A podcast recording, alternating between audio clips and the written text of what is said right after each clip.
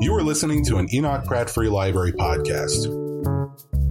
Your journey. Your journey. Your, your journey. journey. Your journey starts here. Here.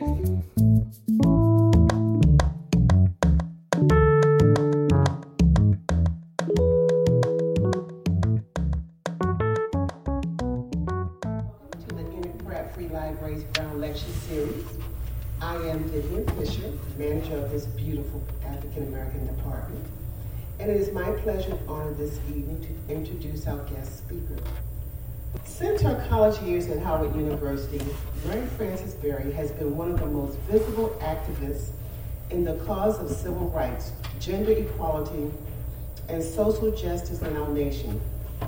Serving as chairperson of the U.S. Civil Rights Commission, Berry demanded an equal rights and liberties for all Americans during four presidential administrations. A pathbreaker, she also became the interim chairperson of the Division of Behavioral and Social Sciences, and she served as the provost for this division, thus becoming the highest ranking African American woman on the University of Maryland's College Park campus. And she was the first African American woman to head a major research university, serving at the University of Colorado at Boulder. Berry also was the first African American woman to serve as the principal education officer official in the U.S. Department of Health, Education, and Welfare, working to improve access and quality education in our schools. In recognition of her scholarship and public service, Professor Berry has received 35 honorary doctorate degrees and many awards, including the NAACP's Roy Wilkins Award, the Rosa Parks Award of, of the Southern Christian Leadership Conference, and the Ebony Magazine Black Achievement Award. She is one of 75 women featured in I Dream a World, Portraits of Black Women Who Changed America. And um, she, she is also in the Seneca College Research Institute and the Women's Hall of Fame designated her one of America's Women of the Century. In 1990 to 91, she was president of the Organization of American Historians. She is fellow of the Society of American Historians and the National Academy of Public Administration, and is a distinguished fellow of the American Society for Legal History. She is a recipient of the Roy Rosenzweig Distinguished Service Award of the Organization of American Historians. In 2013, she was one of the recipients of the Nelson Mandela Award from the South African government for her role in organizing the Free South African movement, which helped to end apartheid. She was selected to speak at the South African government representing FSAM at the national celebration of the life, legacy, and values of Nelson Mandela in, at the Washington National Cathedral in December 2013. Various publications include such subjects as the history of constitutional racism in America and child care and women's rights. She is a fellow of the Society of American Historians and the National Academy of Public Administration. In 2014, she was named a Distinguished Fellow of the American Society for Legal History, the highest honor the society can award. And since 1988, she has been the Geraldine R. Segal Professor of American Social Thought, History, and Africana Studies at the University of Pennsylvania. Berry has written over 12 books and she continues her research, writing, and activism. She insists that each generation has the responsibility to make a dent in the wall of injustice. In her latest book, History Teaches Us to Resist How Progressive Movements Have Succeeded in Challenging Times, she recounts many of the protests in which she was active, analyzes their organizing strategies, and considers the lessons we can learn from them. Please join me in giving Dr. Mary Frances Berry a great welcome from the Pratt Library and the citizens of Baltimore, Maryland.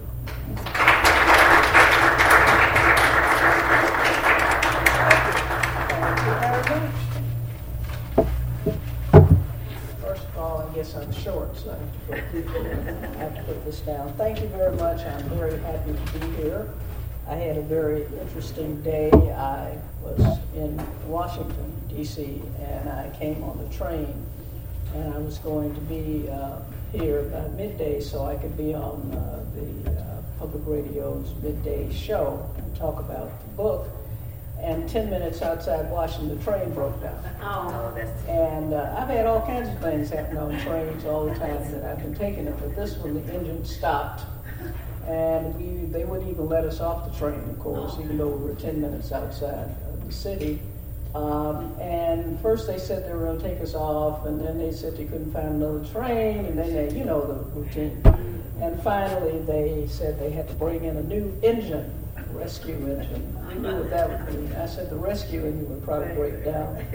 But the long and short of it was that we were on the train two and a half hours trying to get from DC to, to Baltimore. But we made it, and when I got here, I recorded uh, an interview with uh, the uh, Tom who does the midday show, which he's going to broadcast the next time, the whole hour, uh, talking about, asking me questions about the book. And it turns out that he had actually read it.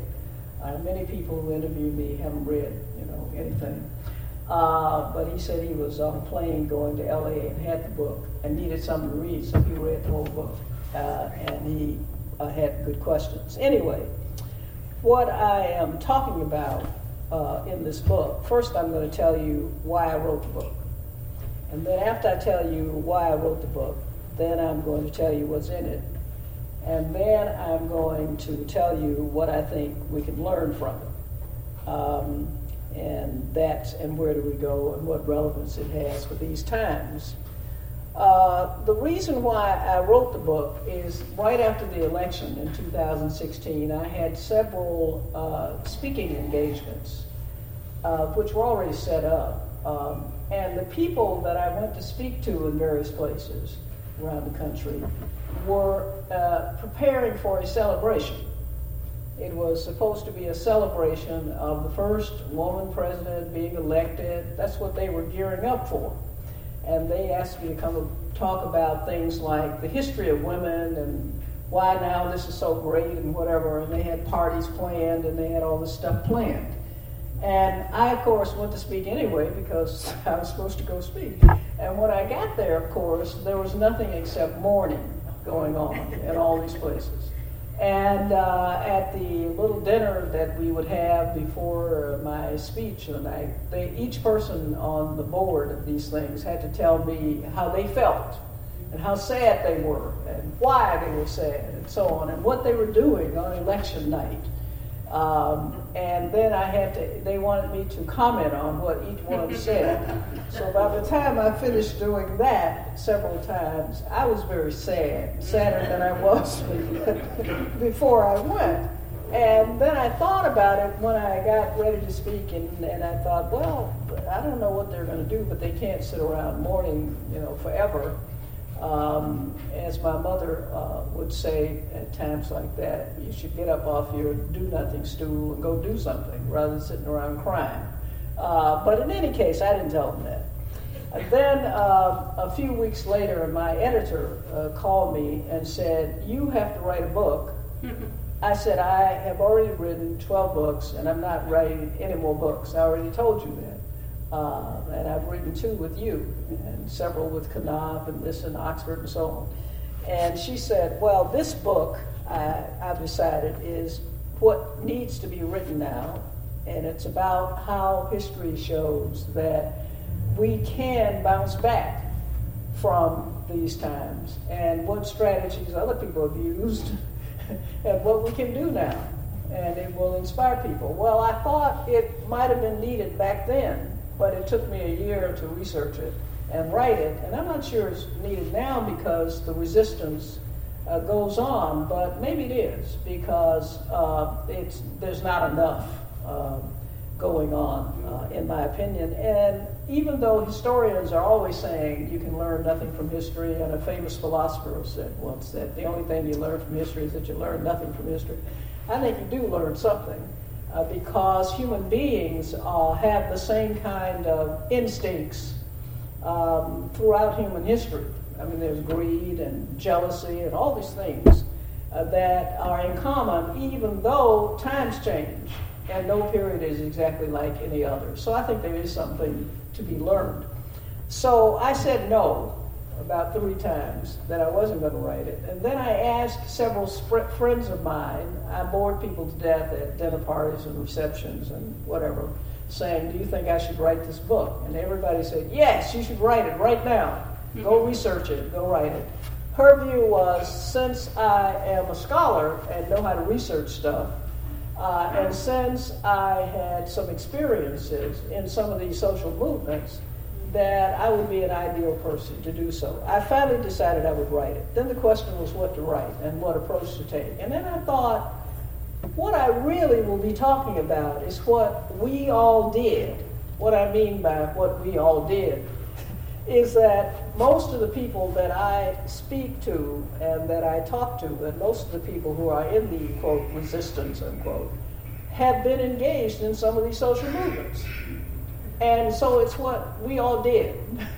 Uh, and we may not have been so introspective about what we were doing at the time we were doing it, but we did it.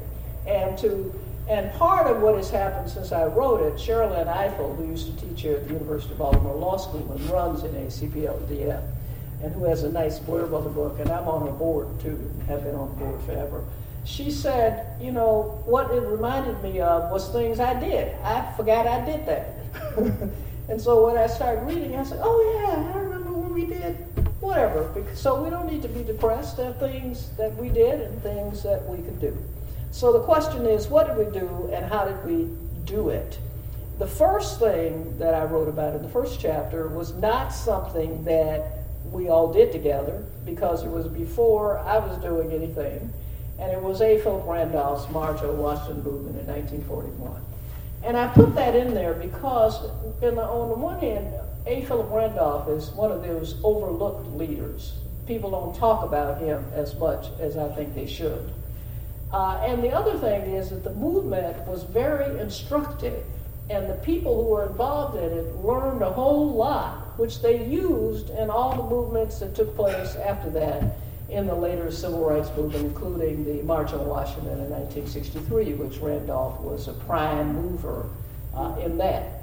And the lessons that they learned about what worked and what didn't work and how did they do it and whatever. Now, the March on Washington movement was much harder to organize than the 63 march and easier than some that had taken place. There have been marches going on in American history as long as anybody can remember, uh, whether it was veterans trying to get pensions or whatever going on. But in most cases, marches didn't result in any policy change. Even though people protested and they marched, they didn't get what they were trying to get have done. Uh, the March on Washington is an example of people succeeding in getting a policy change. In fact, it was the first march that ended up with a policy change. It was the issue of whether blacks could get jobs working in the defense industry during World War II or be discriminated against and excluded from what were good jobs. And Franklin Roosevelt, who I call a friendly president, because he was supposed to be friendly to these issues, uh, didn't want to uh, end discrimination in the defense industry. Why didn't he want to do it? He didn't want to do it, one, because Southern Democrats controlled the committees in Congress, and Democrats were the racist party at that time in the South, and he had to work with these people, and he didn't want to do anything to upset them. Secondly, he didn't think the issue was that important. Uh, he had to be persuaded that it was really important. But then Eleanor Roosevelt and A. Philip Randolph and the other civil rights folks met with Roosevelt several times. I mean, Eleanor Roosevelt managed to get them meetings. Uh, and he listened, and one time he acted like he was going to do something, and they went out thinking he was going to, and he implied that they should just stay quiet and not say anything to the press. So they went out and they didn't, and then he didn't say anything. so they were really quite upset about that. But the March and Roosevelt, apocryphally, they say, told him, You have to make me do it. We don't have a note saying that. I can't put, give you a citation that says that, but that you have to make me do it. And Thomas Dewey was running against Roosevelt and was trying to get black voters in the North to vote for him which helped uh, a little bit. but it was a march when Eleanor Roosevelt and other staffers went around the country and they saw that people were actually prepared to march. They weren't just talking. They had rented buses, you know, and they had raised housing. The women in the Brotherhood, the wives of the sleeping car porters, had arranged places for people to stay when they come, came to Washington. The whole thing was very well organized in every city, and they could count how many people were supposed to be coming from each place and all the rest. So she came back and said, and so did the other staffers, this is real. These people are coming, and they're coming on this day, and I don't know what you're going to do when they get here. And do you want them all coming to Washington? Because you don't know how long they're going to stay or what they're going to do when they get here, and what trouble is going to be caused. And so he went ahead and, under that threat, made that policy change. First time a march, and a march that didn't happen, ended up making this. What it was leverage that was used. This is an example of using leverage in the right way to get a policy change made. And the people, Randolph himself and the women, women were very instrumental in the work, which is true of almost everything, uh, of the march. And they all learned how to do this and what the pitfalls were and all the rest, which they used later on in the, pil- uh, the prayer pilgrimage, which took place in 50, uh, after that in 57, and other marches and the March on Washington movement in 63. The one thing they did learn was that they should let women speak at the march, but they didn't learn that. But anyway, that was then. Uh, so that's an example. The next example that I used was the anti Vietnam War movement. And I had some trepidation about writing about that at first. One, because I didn't want to remember some of the things that happened. And I was a student at Michigan, University of Michigan, and I was in the anti war movement, and I got involved in it after Martin Luther King's uh, Riverside Church uh, speech, in which he talked about the relationship between civil rights and economic justice and what was going on in Vietnam. And most of us who were there were supportive of the civil rights movement and raised money for SNCC, and people did all the civil rights stuff, but also the anti war uh, movement. And there was a connection between the two. And I said to myself one day, I want to go to Vietnam and see what's going on.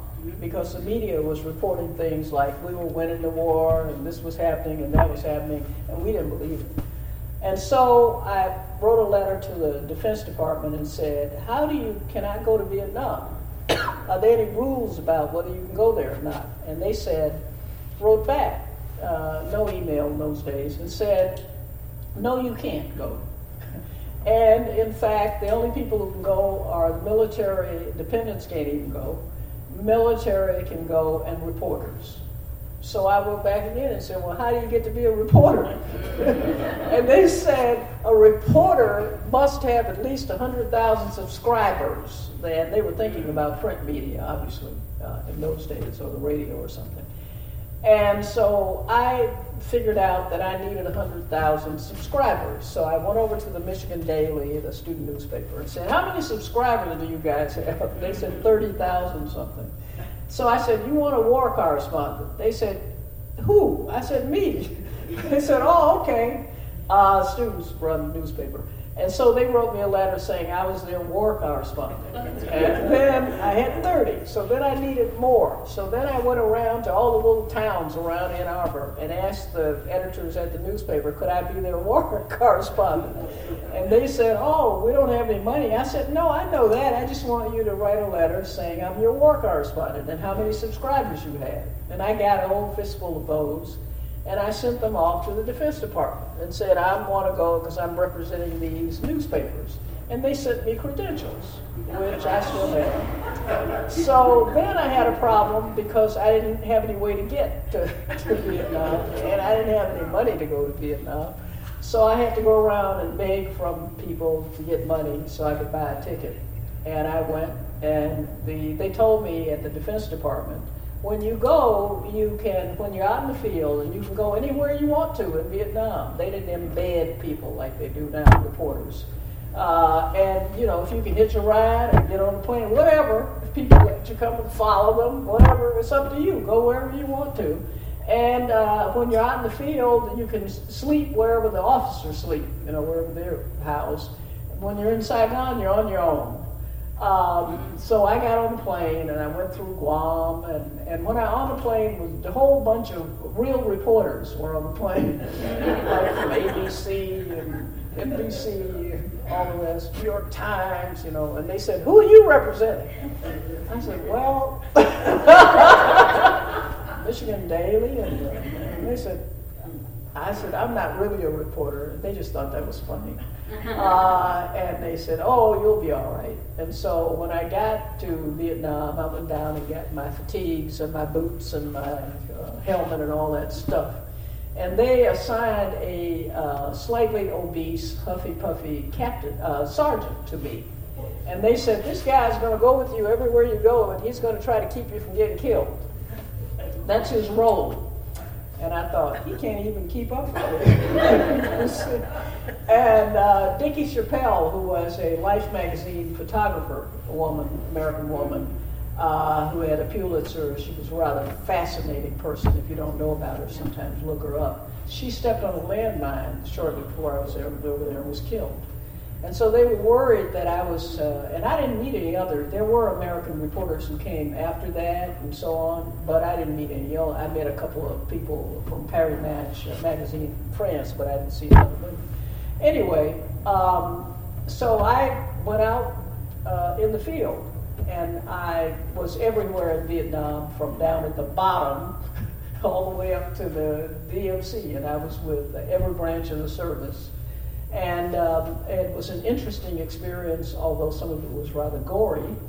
Uh, the most, uh, uh, the worst, most tragic one was up on the border, the DMZ, where the Marines were at a place called Con Thien, where there were uh, mortars coming in all the time, continuously, all the time, all the time. And you, we were in bunkers and down below us, the engineers were building a fence because McNamara thought if he, they built a fence across the DMZ, the Vietnamese wouldn't be able to come across.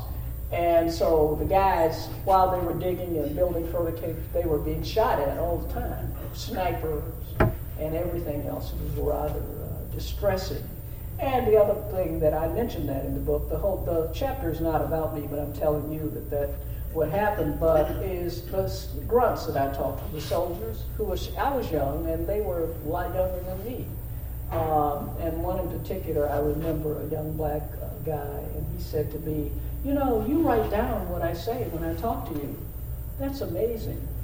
He said, you have that notebook, and you write down what I say. He said, I talk to reporters, they come through here all the time, and they never write down what anybody says. He says, how's anybody going to remember me? Because I'll be gone. And no one will ever remember me. And they don't write down what I say. And I told him, and I feel so sorry for him. And he said, I said, well, I only write down what you say because I'm new and I don't really know how to be a reporter, and so I have to write it down. And I said, they've been reporters for years. They'll remember everything you told them. And I'll remember you, and they'll remember you. He said, Are you sure? I mean, the, whole thing was just so, and I met so many guys who didn't, they didn't understand the context or why they were there, or they knew they were in the service, but they weren't really sure what this all was supposed to be about. Um, but anyway, when I was writing, when I forced myself to sit down and write it, I did the research that I had not done because I abandoned thinking about Vietnam for years. Um, and I found out that I thought we had failed, that this was a movement that failed. I was going to put it in the category of things that didn't work. And then I found out that it succeeded. Uh, because I didn't know that after we had uh, had such a great uh, resistance movement, and the military had done what it had done, that the North Vietnamese were coming to the peace table uh, in 1968, before the election. And it wasn't just that we got Johnson to not run again, but they there was a peace uh, negotiation set, and it was Nixon who, as he put it himself, monkey wrenched it. That Nixon uh, told H.R. Haldeman, who was one of his assistants, to go out and monkey wrench it and they got together with operatives that they knew in Taiwan and Hong Kong Chinese people that they had been dealing with for a long time and went to the Vietnamese, North Vietnamese, and told them that if they didn't come to the meetings and um, diss the Democrats, that the Democrats would lose the election. And then Nixon said he would give them a better deal. So they should just wait until he got, got elected. And so they then told the Johnson people they weren't coming when they were supposed to come and they were prepared to make peace.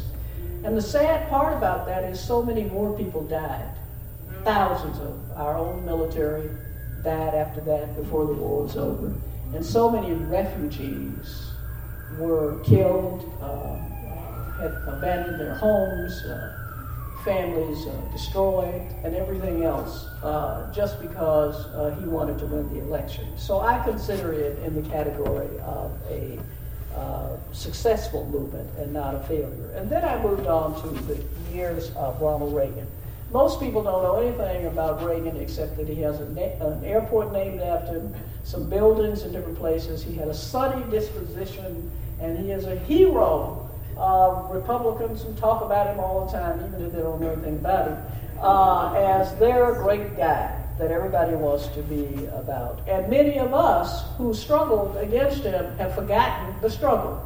Because now we say, oh, nobody's ever been as bad as Trump. Oh, on every issue you can think of, uh, Reagan was just as bad. The only difference was that he smiled a lot, he was quiet, and all the rest, and had a sunny disposition. Uh, if you added up on civil rights issues generally, they did what we call turning back the clock. Starting his election in Neshoba County in Mississippi, where the three civil rights workers were murdered. That's where he announced his candidacy and said he and assured Southerners that he was on their side, white Southerners, as he ran for election. And then once he got elected, what did he do? The Justice Department and his Attorney General announced that they were not going to enforce the Voting Rights Act. they were not going to enforce affirmative action. They weren't going to enforce all this stuff. Uh, and what did he do next? He fired people from the Civil Rights Commission because he wanted to get his own mouthpieces on the commission, even though it was an independent uh, uh, agency, because they said, and I documented all this in book, another book I wrote in the papers uh, and so on, in the archives. they said that they were going to use it to persuade the American people in terms of propaganda that what they were doing was the right thing. If they could put their people in there, uh, that they would be able to do that. He did all that. Uh, uh, the AIDS crisis throughout his administration, he refused to talk about it, do anything about it, until his buddy Rock Hudson uh, died from AIDS, and then finally he uttered the word that he never would utter. Uh, he and George Herbert Walker Bush, his vice president, who became president, mm-hmm. in fact, uh, interfered with uh, trying to get the uh, medication, the AIDS medicine that was uh, you know, created uh, to people on a basis that they could afford to pay for it and to distribute. Wouldn't even talk about it. And ACT UP and other LBGT organizations had to engage in guerrilla tactics and all kinds of things at the White House and at the pharmaceutical industry and all the rest to get this done. On issues like the environment, we forget. We talk about this guy Pruitt over in uh, the Trump administration and all the regulations that have been destroyed and this and that and the other. Doonesbury uh, had a column, columns all the time about the Environmental Protection Agency and how they were gutting all the environment rules. Uh, cartoons showed uh, career employees jumping out the window because they couldn't stand it anymore, committing suicide because it was so terrible over there. And Ann Gorsuch, who was the mother of Supreme Court Justice Gorsuch, who Trump appointed, was the major person who was involved in this, and she was the first cabinet officer, cabinet rank, to not uh, respond positively to a subpoena of Congress to talk about it and was held in contempt.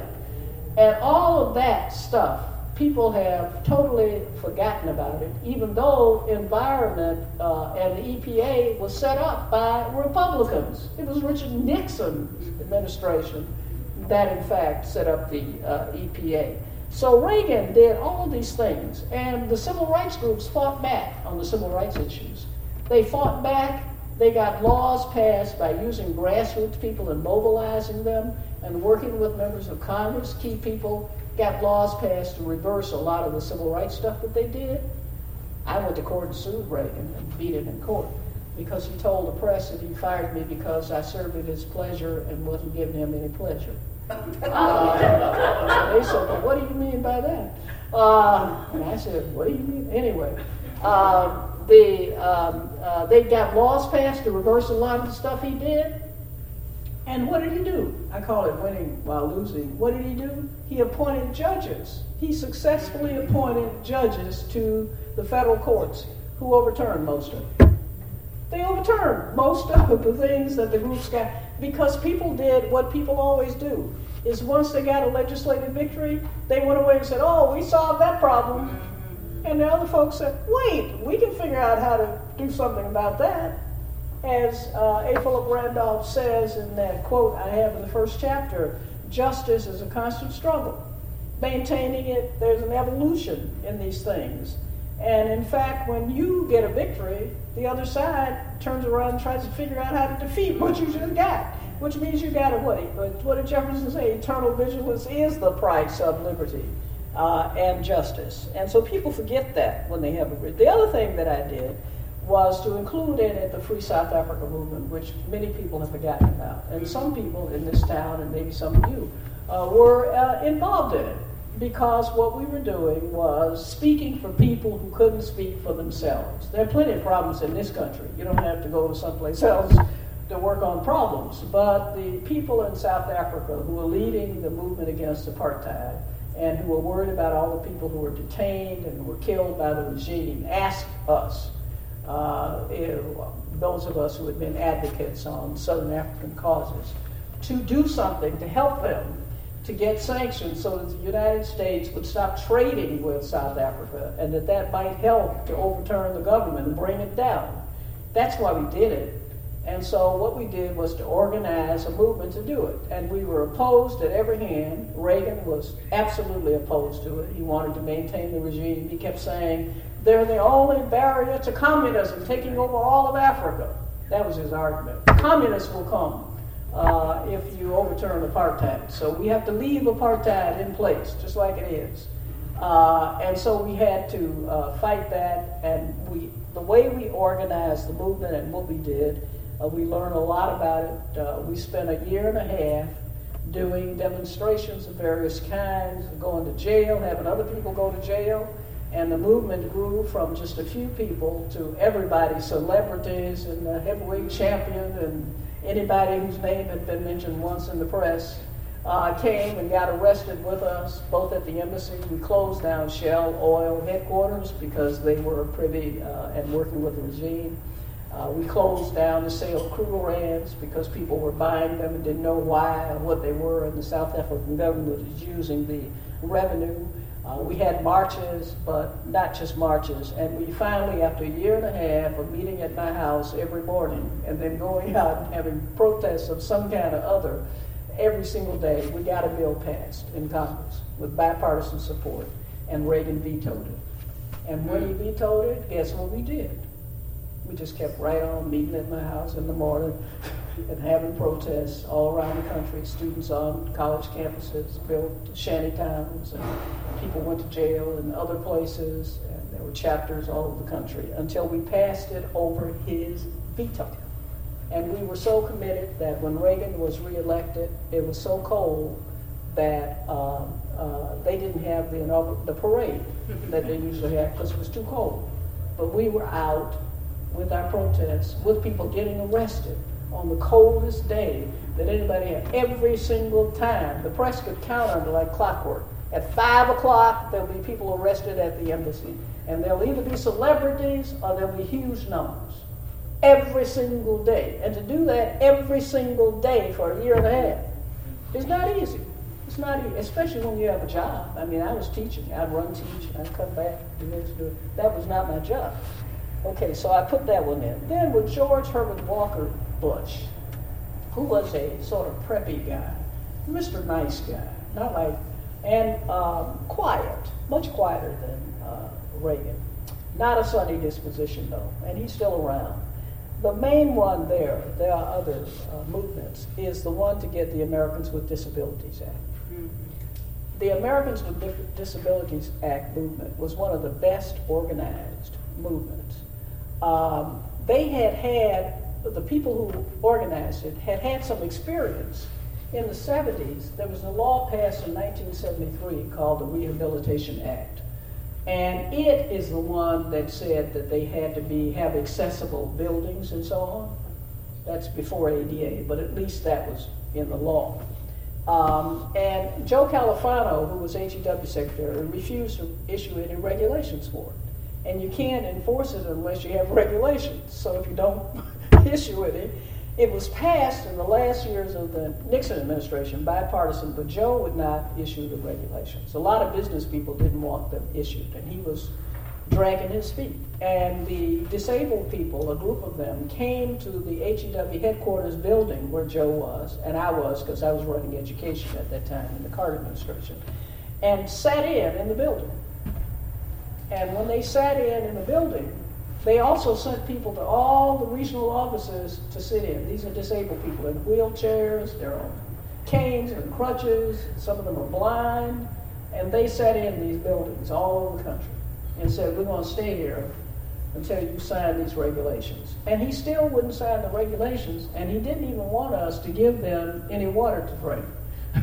so put them out of the building. What are they going to do with it? And he had all of us up in his conference room, and he was scared of them. I said, Why are you scared of these disabled people? What are they going to do to you? Finally, they sent a group to his house and went to his house and said, We're staying over here outside your house until you sign. And finally, Joe signed the regs. A lot of the people who organized the movement during George Herbert Walker Bush had been in the movement and had done the action that they did with Joe. So they had experience for what had happened, and they could tell the other people how they did it, what they did, and whatever. That's really valuable stuff to tell people and to know that. And so this time they had protests around all the different places, pushing the levers of power. And at the last minute, when it was passed in the House, and looked like it wasn't going to pass. A um, young girl who uh, was disabled and was in a wheelchair got out of, they were protesting up the Capitol, got out of her wheelchair, slid out of her wheelchair onto the Capitol steps and crawled all the way up every single step in the Capitol. It took her forever to get up there by then, you know, the media was everywhere. And then they had crawl ins. The Congress, everything stopped. And they passed the bill. It was one of the most effective protests that ever, and just recently the Congress has tried to uh, dilute some of the protections in ADA. And my view is that they need to have another uh, protest. So we talk about a lot. Of, I talked about a number of things, but that was a very There's effective. sleeping on parks since Saturday. What? There's people that have been sleeping on parks since. Oh, really?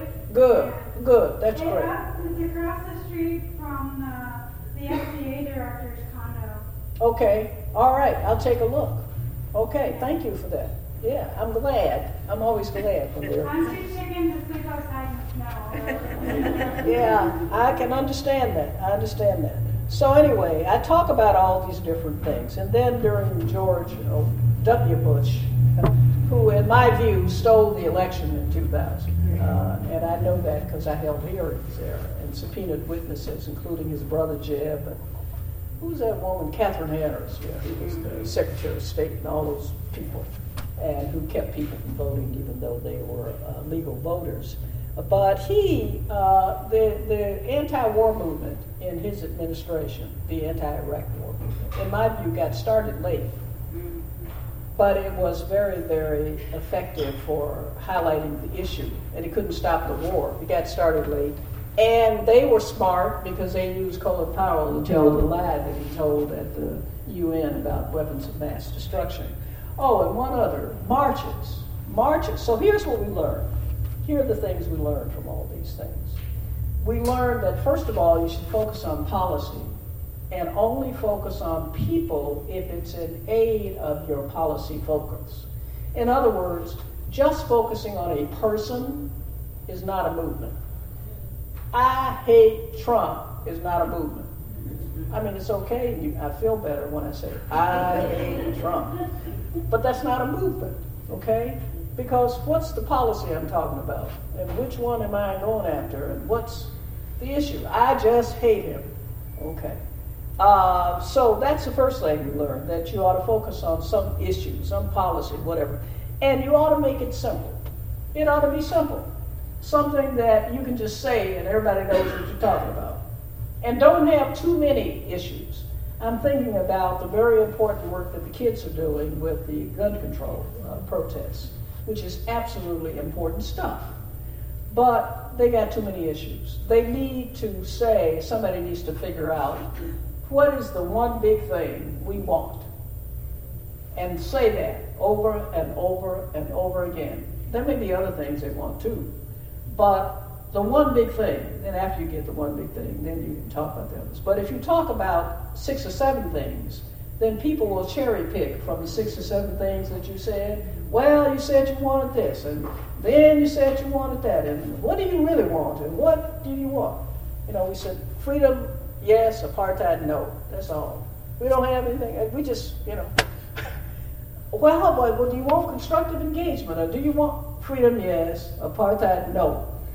That's all we want. I mean, that's what you say. Um, and Randolph, what did he say? We just want blacks to be able to work in the defense industry. We want jobs, period. Jobs, defense industry. Well, do you want to desegregate the armed forces? Well, they did want to desegregate the armed forces, but they wanted to get the jobs in the defense industry. So make it simple. The other thing is the importance of media. If the media doesn't cover you, you haven't done anything. You might as well not have done it if nobody knows that you did it. The whole purpose is for people to know that you did it because you're trying to inspire other people and you're trying to get more people to do something, and you got to get attention paid to the issue. And you have to use the media in ways that will make it continue to respond to what you do. You can't just keep doing the same thing over and over again unless you do it in waves. An example of that marches by themselves, like a march, doesn't get you what you want. Doing a march like the Women's March that took place after the inauguration was great. It was fantastic. But that march didn't change any policy. Now, it didn't. In fact, um, it, um, it inspired a lot of people to run for office and do things and whatever, but it didn't change any policy. The only march I can remember, uh, a real march, not one that didn't happen, like Randolph's, marches that did change policy the pro-choice marches of the 1980s, early 1990s, because they were in waves and big, and there were like two or three or four that happened all at the same time, one after another after another. And I think it was Justice Scalia who said in his opinion in Pennsylvania versus Casey that uh, people thought we would be influenced because, this is in his opinion, because they were protesting and marching, but we didn't we don't pay attention to marches. And I said to my students, well, if he didn't pay attention, how did he know they were marching? I mean, he must have known, otherwise, I mean, hey. Uh, and it influenced O'Connor and it influenced Kennedy, uh, to say the least. But it wasn't because there was one march, it was because it was a rolling kind of thing, and there were some other activities related to uh, what happened at the White House and other places outside uh, civil disobedience. The other thing is that you have to hook up your protest and your resistance with somebody who's in politics if it's about an issue, a policy change that you want, either at the administration or somebody on the Hill. There's always somebody, one or two people, who you can get to introduce a bill or to do whatever it is and hook up with them so that when your resistance works, that in fact you can get uh, that change. The other thing is that you understand that the most important, well, there's ingenuity in the media. Do different things. Think of different things to do. Don't do the same thing over and over again. Because we have short attention spans. All of us, the media does, they know we do. And so you've got to keep thinking of different uh, variations. The other is that persistence if I had to say what was the most important thing to keep in mind if you are resisting or protesting or whatever, it's that you must be persistent. You cannot, it's not a one off. it takes time and energy, and you have to just keep, you can't give up and say, well, we should just shift and go after some other issue because we're not getting anywhere with this one. If you really believe in it and you really want to do that, you should keep working and figure out a way to, because people who have power always think you're going to get tired and go away and they won't have to bother with you. I remember when JFK said, and Bobby said, that uh, the civil rights movement, and Martin and all of them, they weren't going to do anything. They'd get tired after a few weeks, and we won't have to bother with them.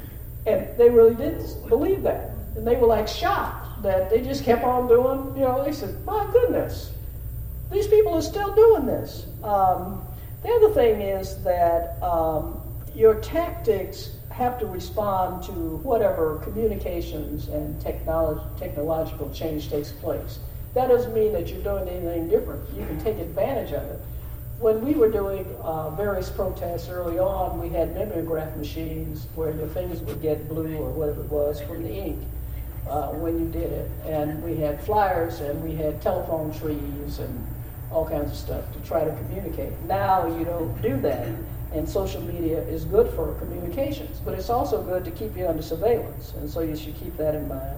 And for people who are celebrity seekers, are they're always celebrity seekers in any movement. If the movement appears to be successful and is gaining traction and media visibility, somebody's going to come who wasn't there in the beginning and decide to take over and be in charge and be the media voice of your movement.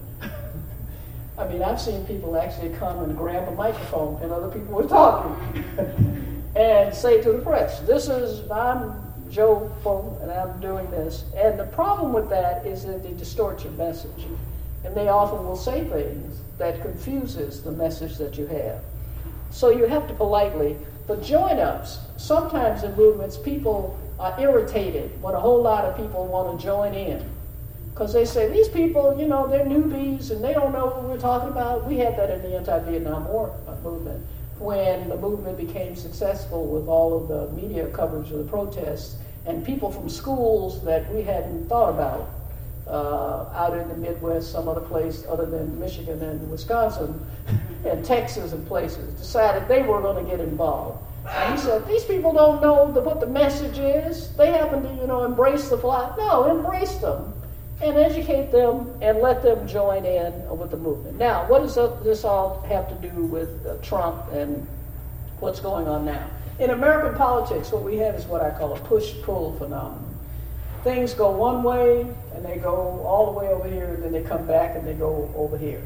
So you should never despair when you see that happening because it happens inevitably. It has happened time and time and time again that it has happened in politics.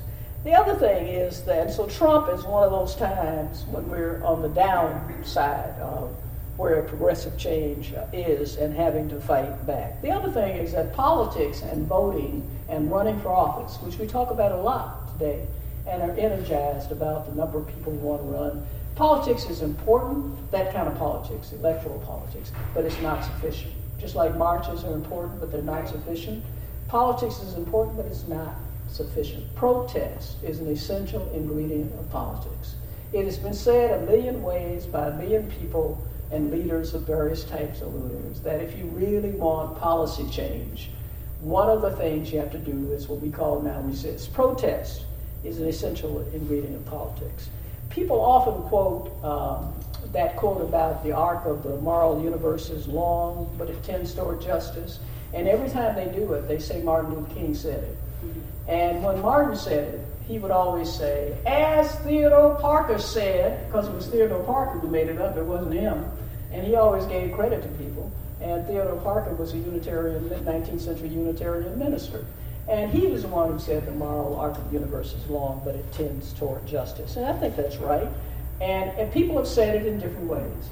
Philip Randolph with the justice is never given, it is exacted. Frederick Douglass, what did he say? Freedom without, people want freedom without struggle, want crops without plowing up the ground. They want rain without the thunder, and so on. You know, that's not how it is done. It's an evolving process. When Jimmy Baldwin, uh, James Baldwin, used to come to talk to us when I was an undergraduate student at Howard, uh, it was before he published A Next Time. And he would come around, he'd sit and talk with us uh, in uh, philosophy majors uh, who were the little nerds like Stokely Carmichael and Acklyn Lynch and uh, Courtland Cox, the Snickers. We were all um, philosophy majors uh, with book bags on our shoulders because one of our professors always had a book bag on his shoulder. Anyway, uh, and he would tell us, and we would talk about the rainbow sign, you know, and how, you know, it's water, that old spiritual uh, this time getting rid of evil, and next time it'll be the fire next time. And he would say then that um, the, every generation has to make its own dent in the wall of injustice, which I firmly believe that somebody's got to go through the fire every time. And so, what protest is about and what resistance is about is going through the fire. Um, and um, if we do that, then we can make the change that we see. Thank you very much.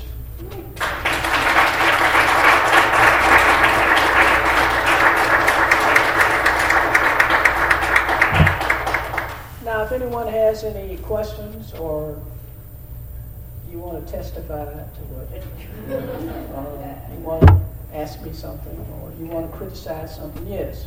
What is your overall opinion of the uh, organization Black Lives Matter? How organized do you think they are and, and they can use serve a purpose? Uh, Black Lives Matter is the development of the organization Black Lives Matter and what those three women did is one of the most important uh, social movements that existed at a time when it was very needed, very much needed.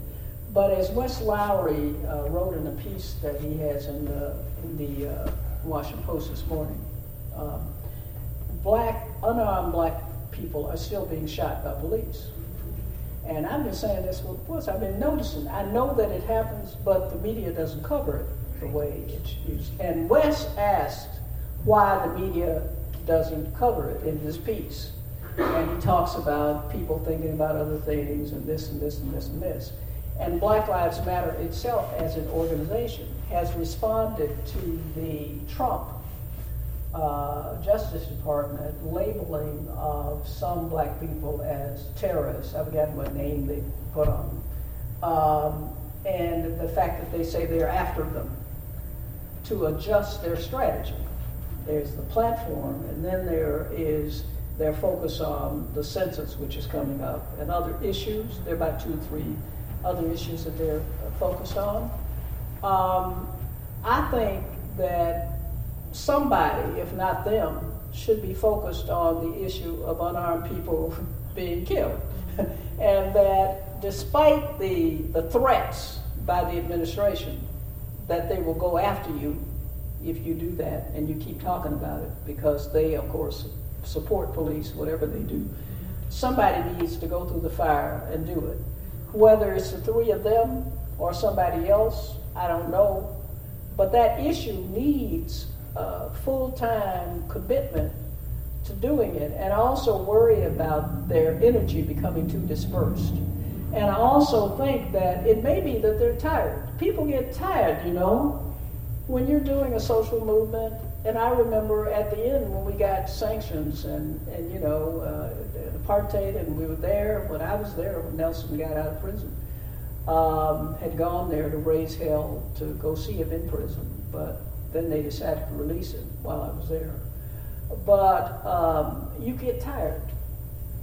And so you shift. And maybe there's a need for somebody else to come along and so you can pass the torch.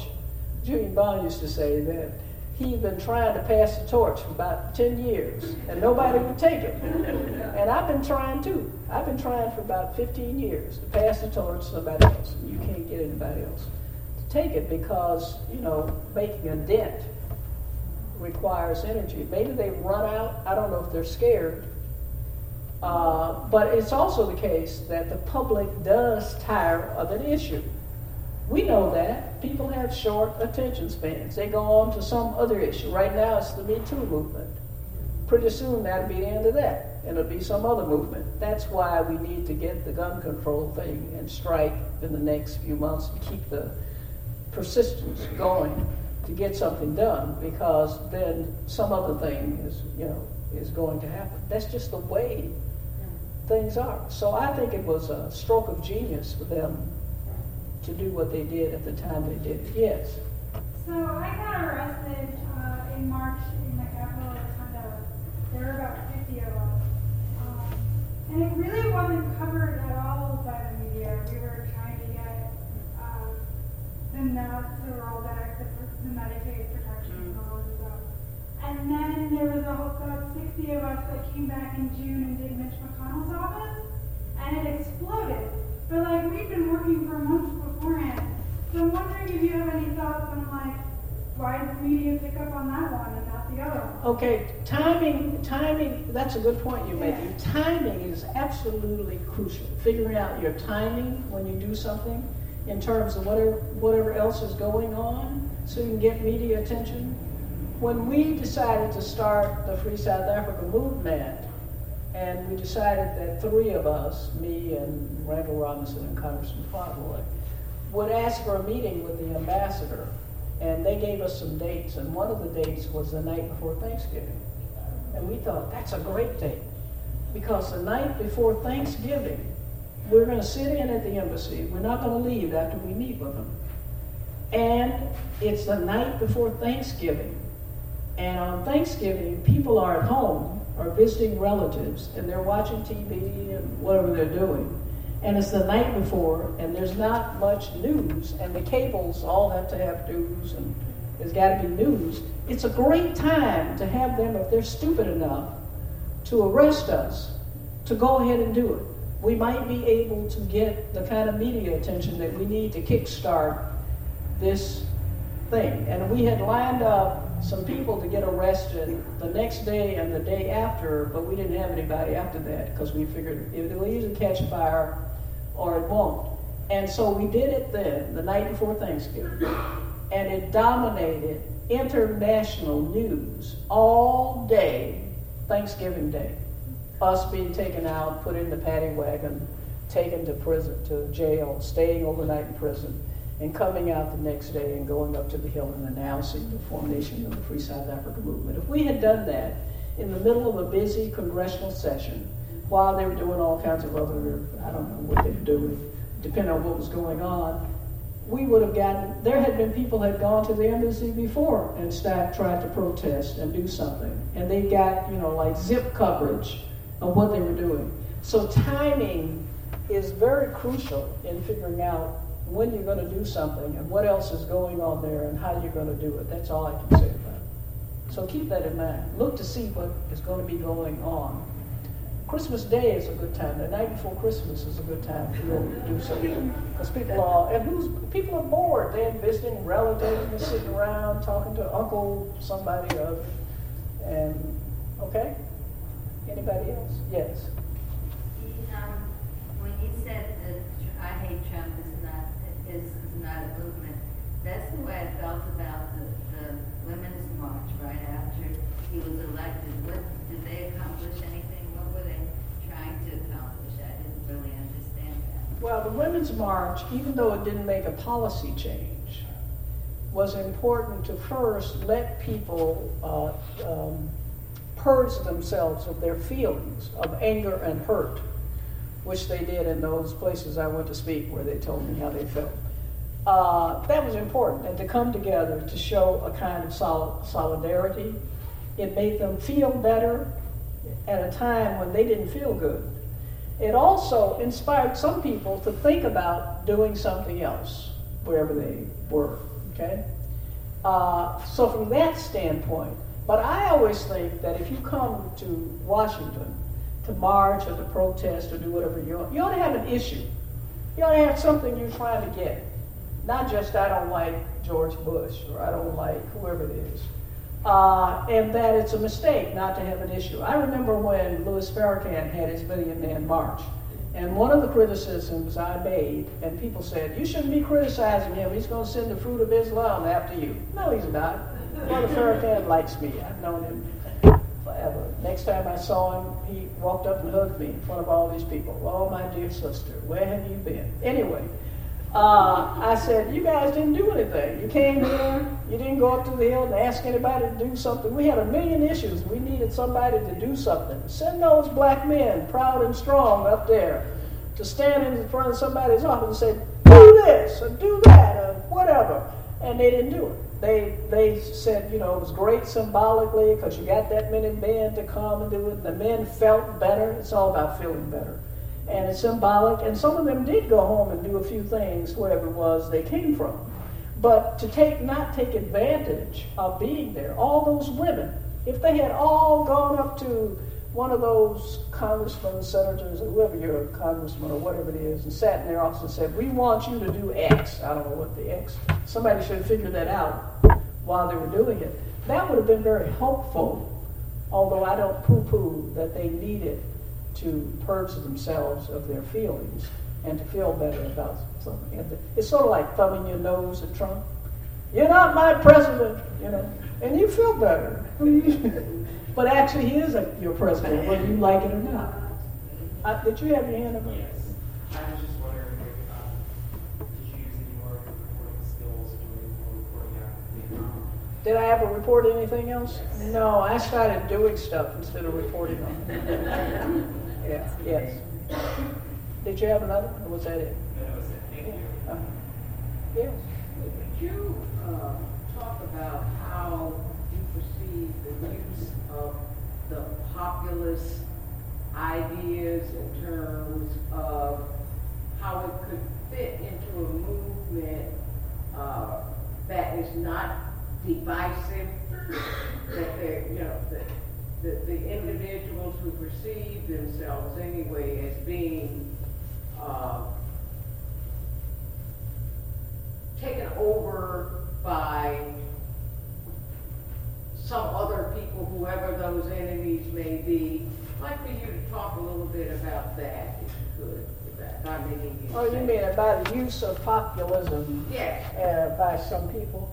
Well, populism has always, in American history, degenerated into divisiveness. The late 19th century, with when the populist movement and party actually existed, and then you had a division in the Southern populace around questions of race. So that's always been a problem in the populist movement. Right now, we have millions of people in our country who believe that they have been overlooked economically. Many black people have thought forever they've been overlooked economically. It's not a new thing. Uh, But these are white people feel that they have been overlooked economically and that their party has done them a disservice. And they're correct. They're not lying. I mean, that's in fact true. Uh, and, and therefore, they, whenever you feel that way about something, you make both valid and invalid complaints about why you're in the situation you're in. Okay? Um, and it's hard sometimes to see through the invalidity to see the validity. When they become anti immigration, for example, it is indeed true. While we should welcome the stranger, and we can quote the Bible, or I can, or you can, uh, about the alien and the stranger among us and how we should give succor to the least of these and all the rest of it, that they, and that we are a nation of immigrants, as they say. Um, but they see that some people, they believe, have taken jobs that they should have. And in fact, some people have taken jobs they should have. That's just true. And why? Because they were cheaper to hire and because employers prefer to hire them. That's a factual statement. Julius, William Julius Wilson, who was up there at Harvard for a while, used to be at the University of Chicago, and his graduate students did a whole big study going around to neighborhoods asking people why they didn't hire some people and why they hired other people. And they told them they preferred to hire illegal immigrants, or undoc- we call them undocumented people and that they uh, preferred to because they would be scared and they could pay them whatever they wanted to. They were happy to pay, and that's why they didn't want to hire anybody who was an American citizen. I mean, they just told them that that was why. So if you were an American citizen and they didn't hire you, and you said immigrants are taking my jobs, in fact, they were taking their jobs, and it wasn't right, and it wasn't right what was happening to the immigrants. So it's sometimes hard, sometimes hard to parse out the differences between the valid things people say that spill over, and some of it is not what you say, but the way how you say it, you know, that makes it appear that you're anti something that you don't like people or whatever.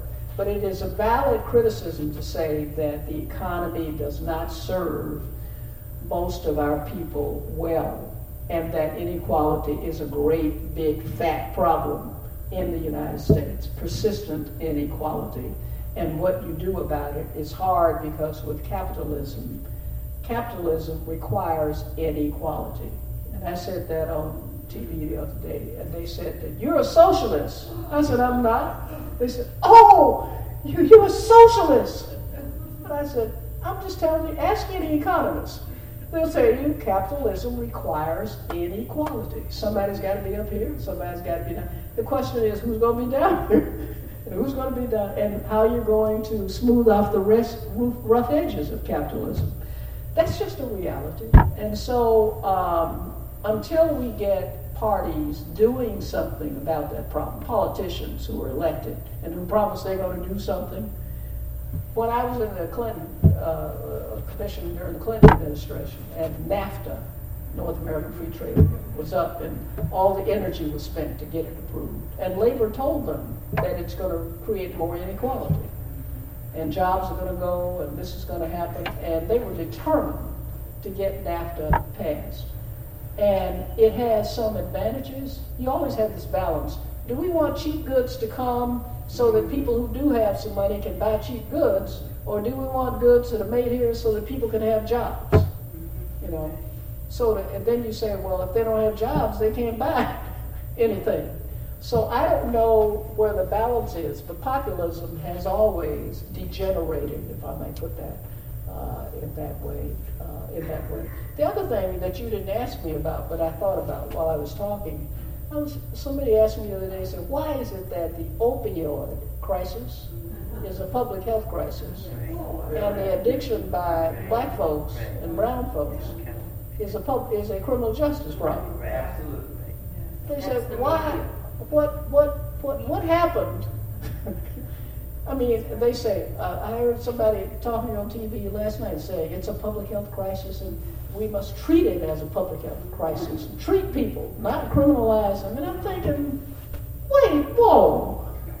We've been saying that for years. And now, and they still aren't talking about treating the kind of drug addiction that black and brown people have as a public health crisis and criminal justice reform. What is, what is the answer? You know the answer. Why is that? Media coverage.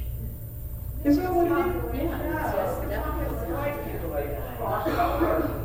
They're both public health crises. I mean, it's, the whole thing is a public health crisis. The crisis. media has picked up on opioid. It wasn't just the thing, it was. It's the in thing.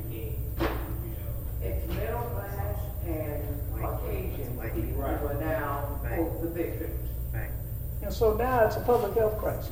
But why can't they just say, we were wrong, but the whole thing is a public health crisis? Because they don't believe it. Oh, really? I don't think they do. I think they believe that they have to define the dark people and they go to prison for the same thing mm-hmm. that whites are getting help with a public health approach. I mean, our prisons just skyrocketed with black and brown men and women. Which is crazy. Yeah, so anyway, I'll tell them that answer next time somebody asks me. Yes, one more, yes. So, um, I, your message about needing a point was well received, and my questions for you as a constitutional historian. Do you think that the uh, women's movement would be better served with the reintroduction of the ERA as their goal? Um, I don't really think that the ERA is going to be uh, added to the Constitution. And I also think, and even Ruth Bader Ginsburg believes this now, that if you use the 14th Amendment the way it's been used and uh, interpret it the way courts have started to interpret it, you can probably accomplish most of the things. Many of them have already been accomplished in the law. Um, and what besets women now, a lot of the stuff that happens, is not because it's legal. Most of it's illegal. but it happens anyway um, because it's either not enforced or it's not disclosed. So I happen to think that it probably, uh, its time has come and probably gone, but it's symbolic. That's the main thing. Yes. It's, it's not symbolic in a lot of other countries of this world. And it seems to me, I mean, the media is not paying attention to it, so I take all your other points about how could you ever get it to rise to the top. Right. Uh, but my, my concern. Oh, and in the other countries, they, some of the other countries, they don't have interpretations of something like our 14th Amendment that would give the protections that have been elaborated. They don't have that. Yeah, but we are a member of the UN, which Sure. says there's an equal rights amendment, and should be allowed to join I'm not, I'm not opposed to an equal rights amendment. I just don't think there's going to be one added to the Constitution. not And it's- worth the effort. And on my list of things that I work on, it's not at the top of my list. Working for poor people is at the top. Trying to reduce inequality and do something about poverty is at the top. But doesn't that include a big up at the top of women? Sure. But what I want to do for them, I don't need the ERA to do. Okay. I want to give them some more money. Well, what I would like to know is, uh, with uh, resistance and history, um, how to deal with it now that there are more than 60 laws that are either on the books or being pushed at the federal level or at state levels that would criminalize resistance. Well, you expect that. I'm talking about, I'm not talking about going to jail overnight. I'm talking about, for example, Greenpeace dealing with millions and millions of dollars to resist. Um, that, that what they've done to the J20 people. They're, they're saying it's going to be illegal. You're a terrorist if you walk in a public street. Sure, I know, Yes, I understand what you're So talking they're, about. people are now, they're no longer just resistors I or understand. protesters. You're gonna be labeled as a terrorist. I understand. And you're gonna be going to jail for twenty to fifty years. Yeah, of well, what your you're life. going to do, that is why my good friend Anthony Romero and all the people at the ACLU who have been, have contributed, contributions up the gazoo now, have staffed up. They've like tripled, quadrupled the legal staff at the ACLU to bring lawsuits to protect people and to attack all of these statutes that you're talking about. That's exactly what they've done because they violate people's civil liberties. Absolutely. Well, the, the animal rights people haven't won. Um, the, the ones in North Dakota and South Dakota, and now what they're doing in Louisiana, as far as resisting in these environmental things, the uh, laws are calling them like geoterrorists. Well, It's I- no longer just a civil liberty.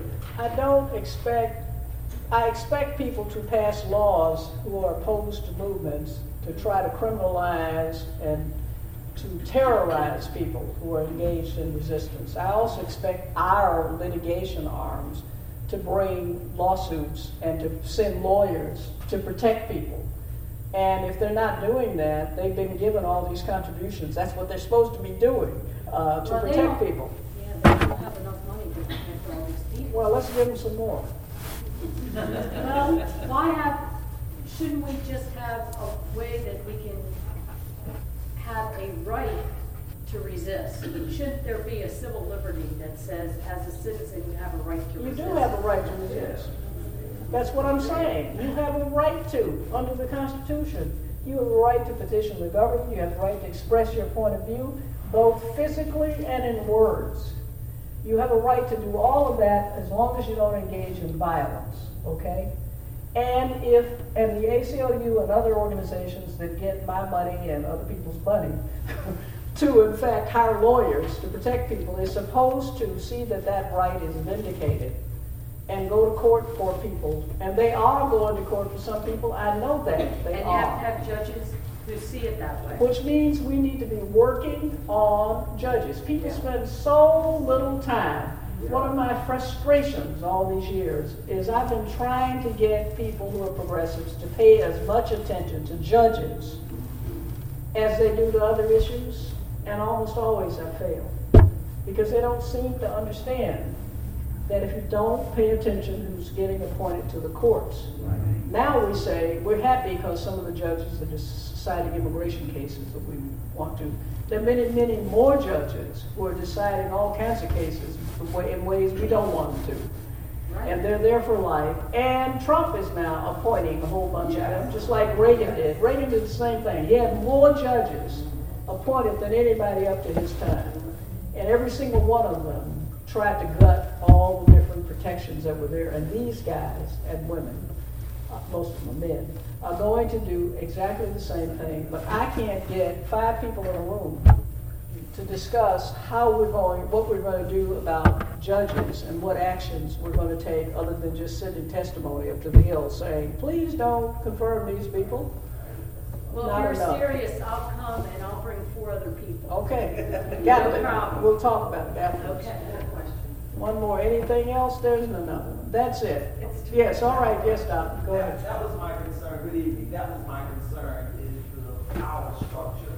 Because actually, people fail to realize why Trump was elected. The Supreme Court was on a borderline between the ages of our Supreme Court and the diversity of it. And, um, if Trump stays in a second term, we can kind of guarantee that there will be more electees, not in the favor of the people, but of, of, favor of policy for, uh, the people that want more of restrictions opposed to resistance. Right, and we, even before he's up for reelection, right now, there are slates of judges going up fast as you can see, and they're passing them just as fast as they can, hoping that they get all the courts packed before the before the election, the midterm election.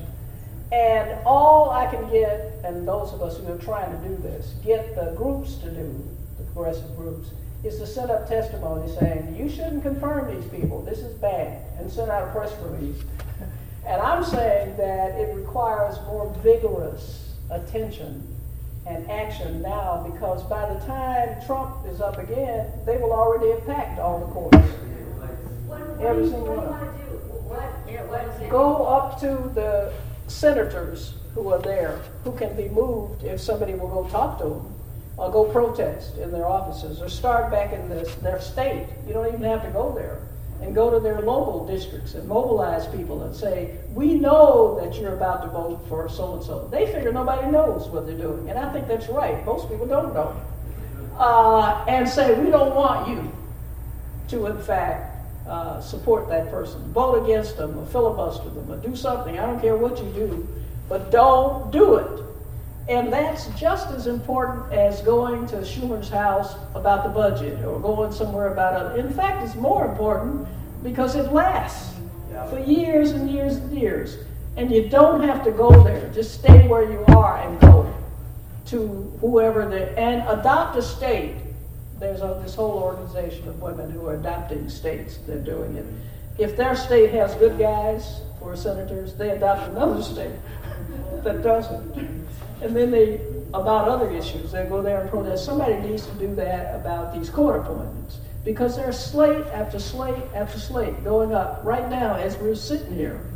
Uh, awful people who are getting uh, in the in the federal district courts and the courts of appeal are as important as the Supreme Court. They're the first line of defense. So, thank you very much.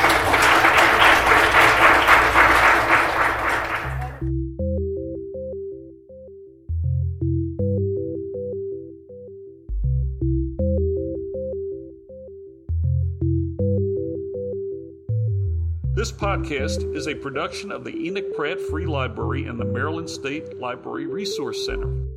For more information and to access more library resources, please visit prattlibrary.org.